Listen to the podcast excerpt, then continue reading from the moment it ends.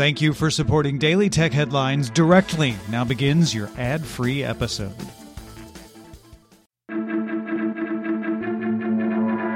These are the Daily Tech headlines for Monday, September 7th, 2020. I'm Rich Stroffolino.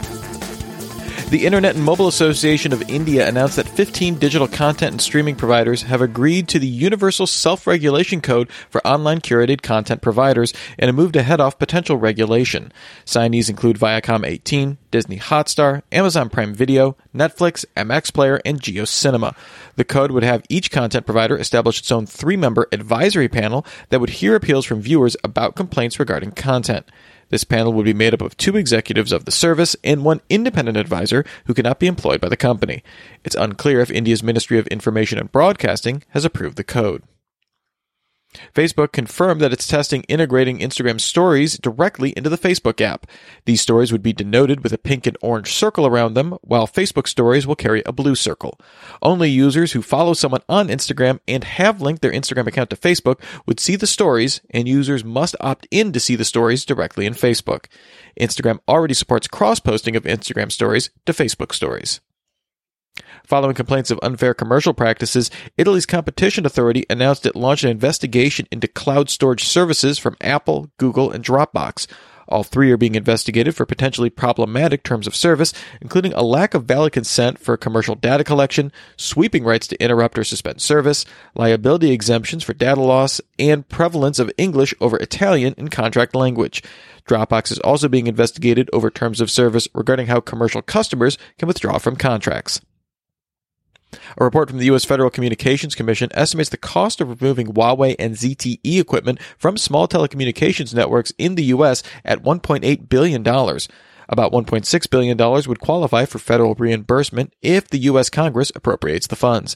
The report only covers carriers that receive universal service funds to provide subsidized coverage in underserved areas, so the real overall cost is likely higher. LG confirmed that it will reveal an upcoming phone called Wing at an announcement event on September 14th. This will be the first device released as part of LG's Explorer project, meant to discover new ways to interact with mobile devices and challenging established user norms. A teaser video for the event shows two videos rotating into a T-shaped configuration, and the Korean Herald previously reported that LG was working on a phone with a main display that swivels into a horizontal configuration to reveal a secondary screen. Withings announced the ScanWatch at CES earlier this year. Like previous Withings watches, it offers fitness tracking, continuous heart monitoring, can take echocardiograms, and measure oxygen saturation levels within a design similar to that of an analog watch. The ScanWatch adds detection for atrial fibrillation and overnight breathing disturbances. Those last two features have now received clinical validation and regulatory approval in Europe, clearing the watch for sale in that market. FDA approval for a US launch is still pending. The watch comes in two sizes, a 38mm model for 279 euros and a 42mm version for 299 euros. Google Magenta makes AI based tools to help the creative process. It's made tools before that help you compose melodies or sketch cats.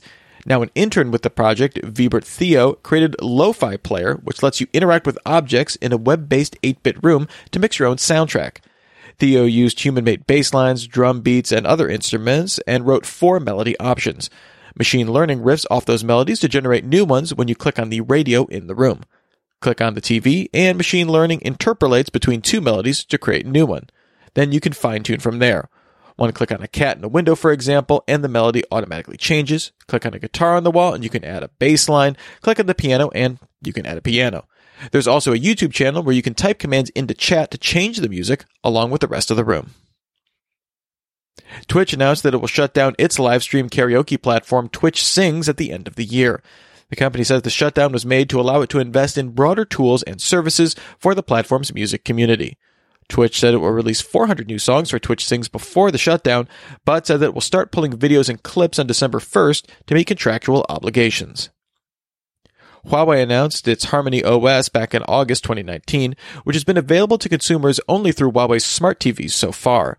The company confirmed that it will release a new version of Harmony OS at its 2020 HDC Developers Conference on September 10th.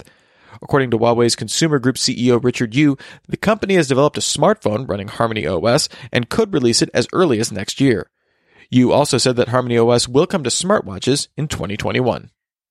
And finally, LG confirmed that some of its 2018 smart TV models will be updated to support AirPlay 2 and HomeKit. The company also announced that the Apple TV app has been released for all 2018 OLED and Super UHD LCD TVs.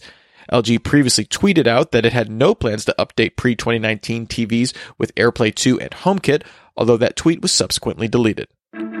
For more discussion of the tech news of the day, subscribe to Daily Tech News Show at dailytechnewsshow.com. And remember to rate and review Daily Tech headlines wherever you get your podcasts. Thanks for listening. We'll talk to you next time. And from all of us here at Daily Tech Headlines, remember, have a super sparkly day.